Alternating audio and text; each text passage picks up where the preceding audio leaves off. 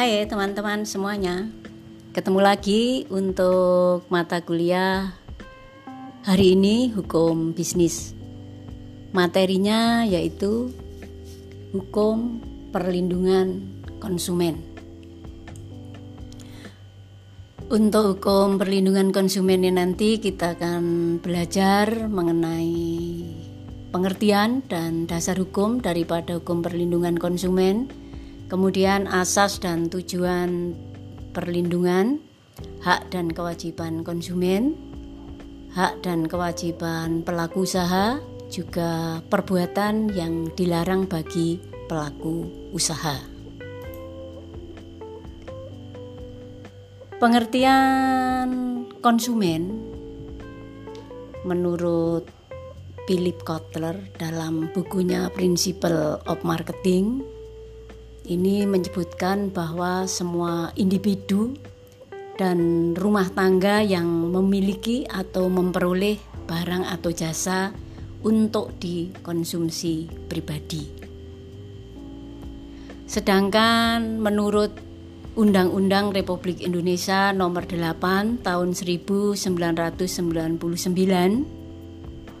konsumen di sini didefinisikan sebagai setiap orang yang memakai barang atau jasa yang tersedia di dalam masyarakat, baik untuk kepentingan diri sendiri, keluarga, atau orang lain yang tidak untuk diperdagangkan. Sedangkan prinsip-prinsip daripada hukum perlindungan konsumen Pertama yaitu pelaku usaha ini mengangkat konsumen sekaligus melindungi rakyat yakni dengan cara meningkatkan kualitas barangnya dengan harga yang tetap terjangkau. Kemudian prinsip hukum perlindungan konsumen di sini meliputi perlindungan hukum perdata, hukum pidana, dan juga administrasi negara.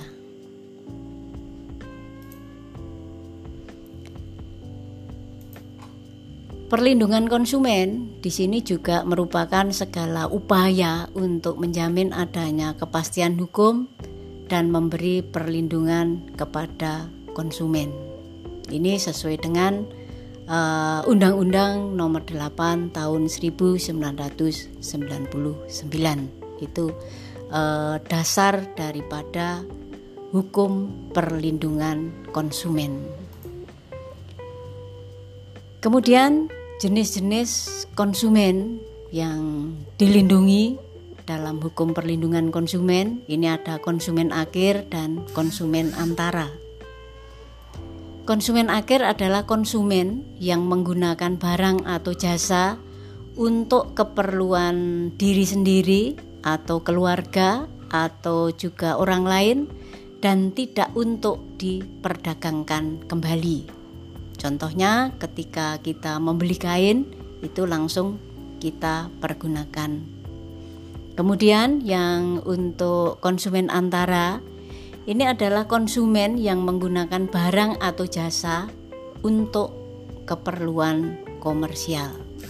Contohnya misalnya teman-teman membeli kain untuk dibuat busana dan kemudian dijual kembali.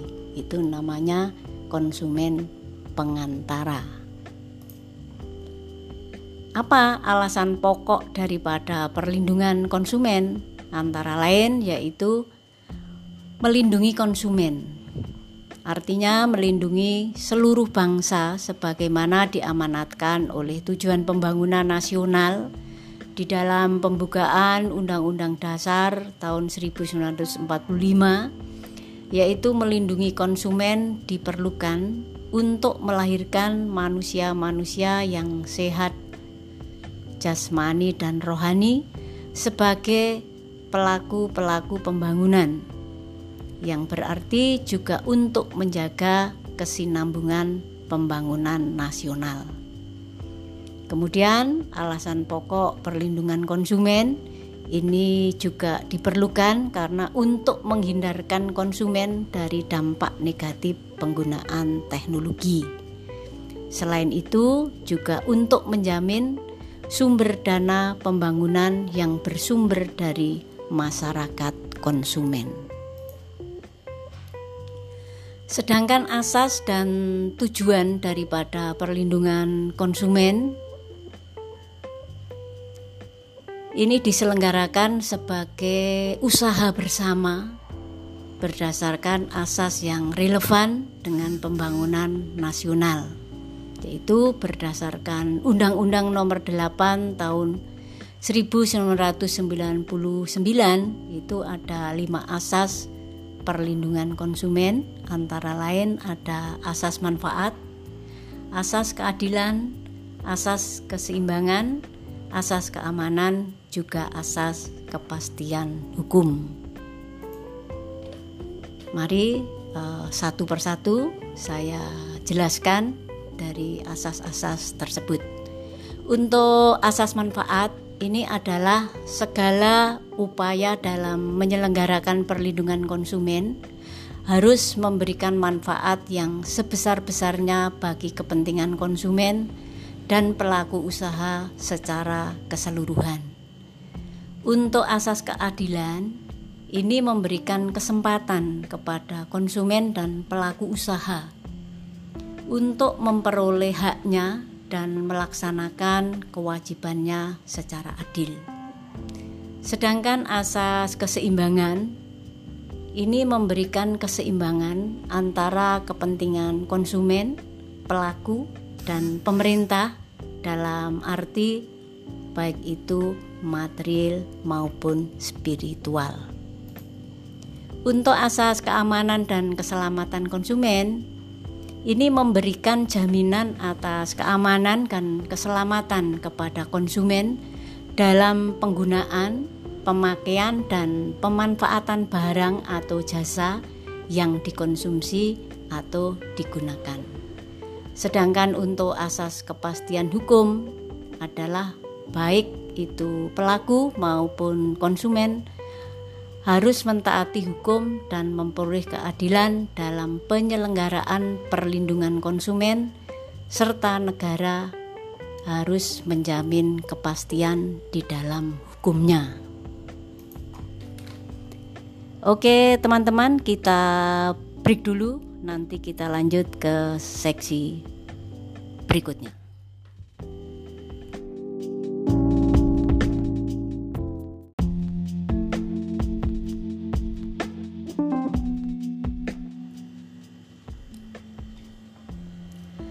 Oke teman-teman kita lanjutkan kembali sekarang ke tujuan daripada perlindungan konsumen yaitu e, meningkatkan kesadaran, kemampuan dan kemandirian konsumen untuk melindungi dirinya sendiri. Kemudian mengangkat harkat dan martabat konsumen dengan cara menghindarkan dari akses negatif dalam pemakaian barang ataupun jasa kemudian juga meningkatkan pemberdayaan konsumen dalam memilih, menentukan, dan menuntut hak-haknya sebagai konsumen.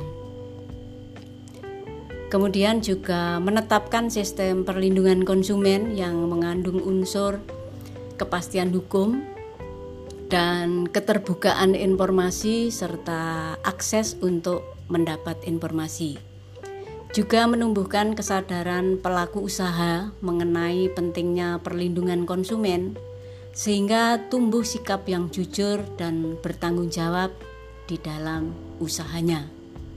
Selain itu, juga meningkatkan kualitas barang atau jasa yang menjamin kelangsungan usaha produksi barang atau jasa, juga kesehatan, kenyamanan, keamanan, dan keselamatan daripada konsumen.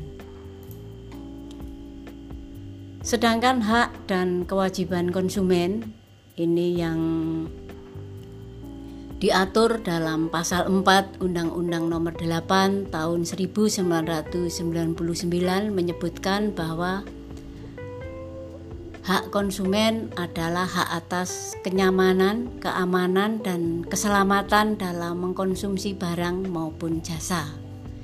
Kemudian, hak untuk memilih dan mendapatkan barang-barang atau jasa yang sesuai dengan nilai tukar dan kondisi serta jaminan yang dijanjikan.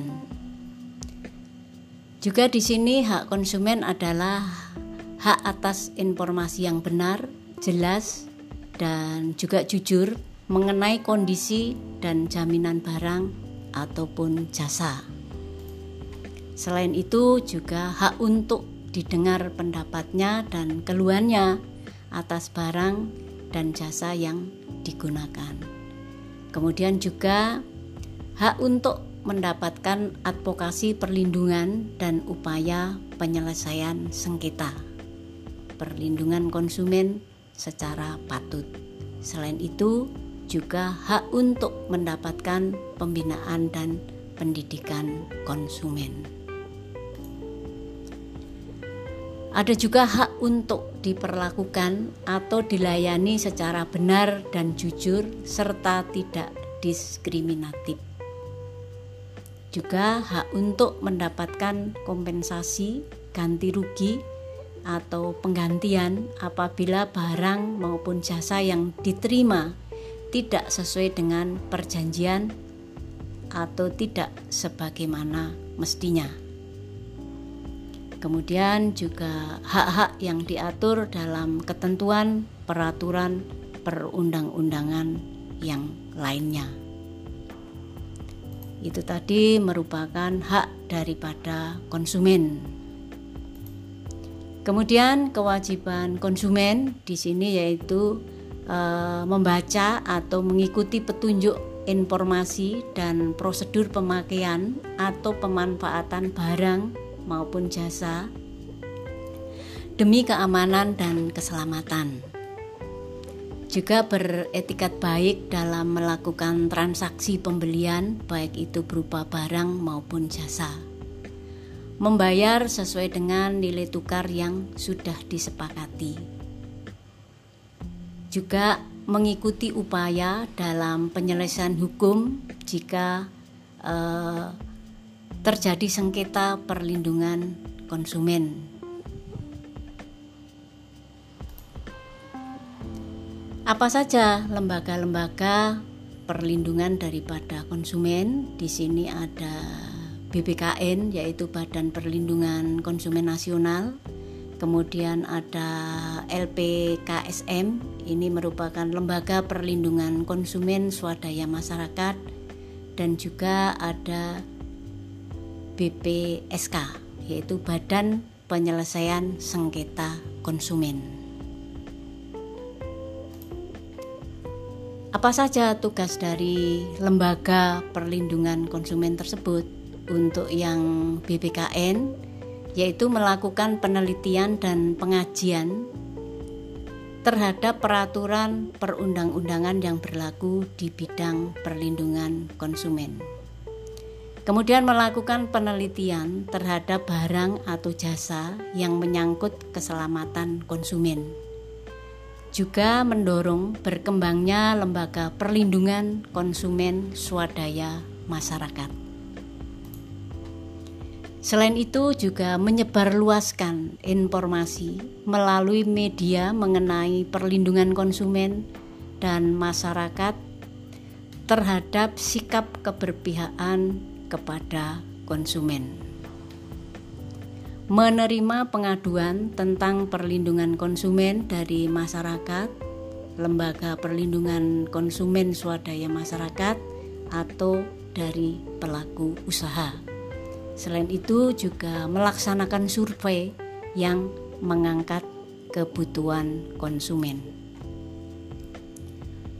Untuk yang tugas lembaga perlindungan konsumen yang LPKSM ini menyebarkan informasi dalam rangka meningkatkan kesadaran atas hak dan kewajiban dan juga kehati-hatian konsumen dalam mengkonsumsi barang maupun jasa. Kemudian memberikan nasihat kepada konsumen yang memerlukan. bekerja sama dengan instansi terkait dalam upaya mewujudkan perlindungan konsumen. Selain itu juga membantu konsumen dalam memperjuangkan haknya termasuk menerima keluhan atau pengaduan konsumen. Juga melakukan pengawasan bersama dengan pemerintah dan masyarakat terhadap pelaksanaan perlindungan konsumen. Untuk yang tugas Lembaga Perlindungan Konsumen BPKS ini antara lain menyelesaikan sengketa konsumen di luar pengadilan. Kemudian untuk mendapatkan informasi serta jaminan perlindungan hukum yang sama bagi konsumen dan pelaku usaha. Selain itu, dapat mempermudah, mempercepat, dan memberikan suatu jaminan kepastian hukum bagi konsumen untuk menuntut hak-hak perdatanya kepada pelaku usaha yang tidak benar. Uh, itu tadi tugas-tugas daripada lembaga perlindungan konsumen. Kemudian apa hak dan kewajiban daripada pelaku usaha?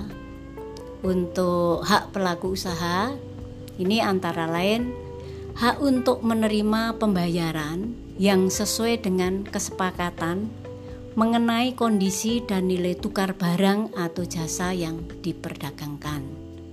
Kemudian, hak untuk mendapatkan perlindungan hukum dari tindakan konsumen yang beretiket tidak baik.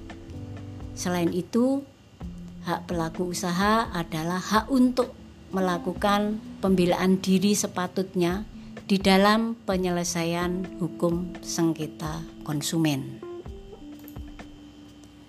Kemudian hak untuk rehabilitasi nama baik apabila terbukti secara hukum bahwa kerugian konsumen tidak diakibatkan oleh barang atau jasa yang diperdagangkan.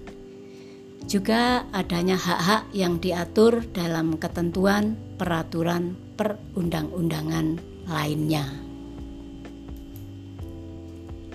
Lantas, apa saja kewajiban daripada pelaku usaha? Antara lain, beretikat baik dalam melakukan kegiatan usahanya, memberikan informasi yang benar, jelas, dan jujur mengenai kondisi dan jaminan barang atau jasa, serta memberi penjelasan penggunaan, perbaikan, dan pemeliharaannya.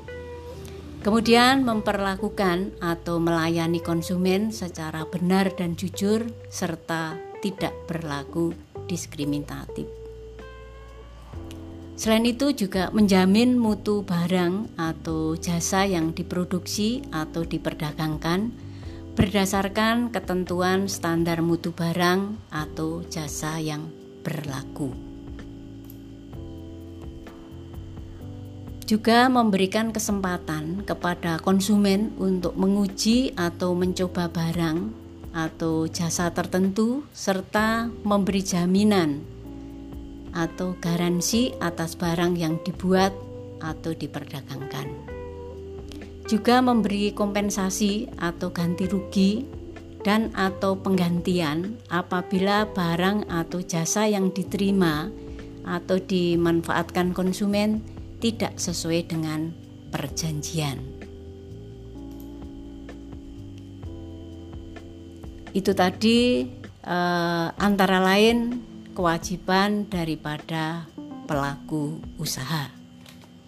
Oke, teman-teman, kita break dulu sejenak sebelum saya lanjut ke segmen berikutnya.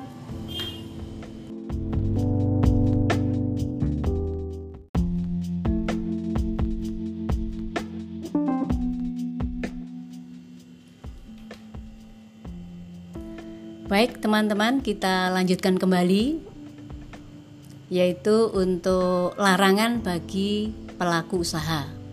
Di sini ada pelaku usaha dilarang untuk memproduksi dan atau memperdagangkan barang atau jasanya misalnya tidak memenuhi atau tidak sesuai dengan standar yang dipersyaratkan dalam ketentuan perundang-undangan. Tidak sesuai dengan berat bersih, isi bersih, atau jumlah dalam hitungan sebagaimana dinyatakan dalam label atau etiket barang tersebut. Tidak sesuai dengan ukuran, takaran, timbangan, dan jumlah dalam hitungan menurut ukuran yang sebenarnya. Tidak sesuai dengan kondisi jaminan atau kemanjuran sebagaimana dinyatakan dalam label, etiket, atau keterangan barang atau jasa tersebut. Tidak sesuai dengan janji yang dinyatakan dalam label atau etiket atau iklan atau promosi penjualan barang atau jasa tersebut juga tidak sesuai dengan mutu, tingkatan, komposisi, proses pengolahan, mode, atau penggunaan tertentu sebagaimana dinyatakan dalam label atau keterangan untuk barang atau jasa tersebut. Tidak mencantumkan tanggal kadaluarsa atau jangka waktu penggunaan atau pemanfaatan yang paling baik atas barang tertentu. Kemudian tidak mengikuti ketentuan berproduksi secara halal sebagaimana pernyataan halal yang dicantumkan dalam label. Juga tidak memasang label atau membuat penjelasan barang yang memuat ukuran, berat, kemudian komposisi, aturan pakai, tanggal pembuatan, akibat sampingan, nama dan alamat serta ketentuan lain untuk penggunaan yang menurut ketentuan harus dipasang atau dibuat.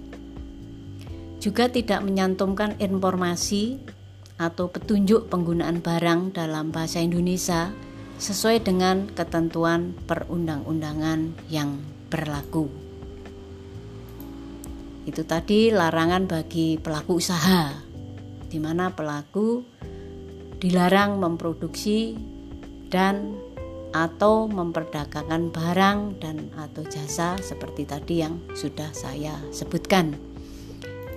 Kemudian yang kedua, pelaku usaha dilarang memperdagangkan barang yang rusak, cacat atau bekas dan juga tercemar tanpa memberikan informasi secara lengkap dan benar atas barang tersebut.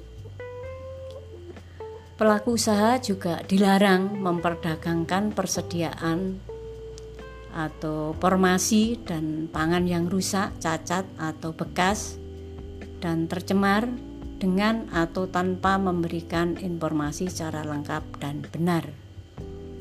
Pelaku usaha juga melakukan pelanggaran pada ayat 1 dan ayat 2 yang dilarang memperdagangkan barang dan jasa tersebut serta wajib menariknya dari peredaran. Itu tadi antara lain larangan bagi pelaku usaha. Kemudian eh, apa tanggung jawab daripada pelaku usaha? Pertama yaitu pelaku usaha bertanggung jawab memberikan ganti rugi atas kerusakan, pencemaran, dan atau kerugian konsumen akibat mengkonsumsi barang atau jasa yang dihasilkan atau diperdagangkan.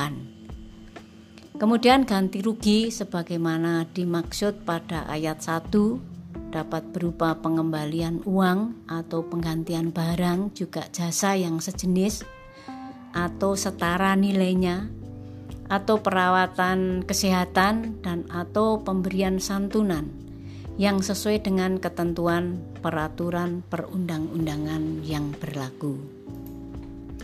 Juga pemberian ganti rugi dilaksanakan dalam tenggang waktu tujuh hari setelah tanggal transaksi. Selain itu ada juga pemberian ganti rugi sebagaimana dimaksud pada ayat 1 dan ayat 2 tidak menghapuskan kemungkinan adanya tuntutan pidana berdasarkan pembuktian lebih lanjut mengenai adanya unsur kesalahan. Juga adanya ketentuan sebagaimana dimaksud pada ayat 1 dan 2 tidak berlaku apabila pelaku usaha bisa membuktikan bahwa kesalahan tersebut merupakan kesalahan daripada konsumen. Oke, teman-teman, itu tadi mata kuliah hukum bisnis hari ini. Saya akhiri dan terima kasih untuk kebersamaannya.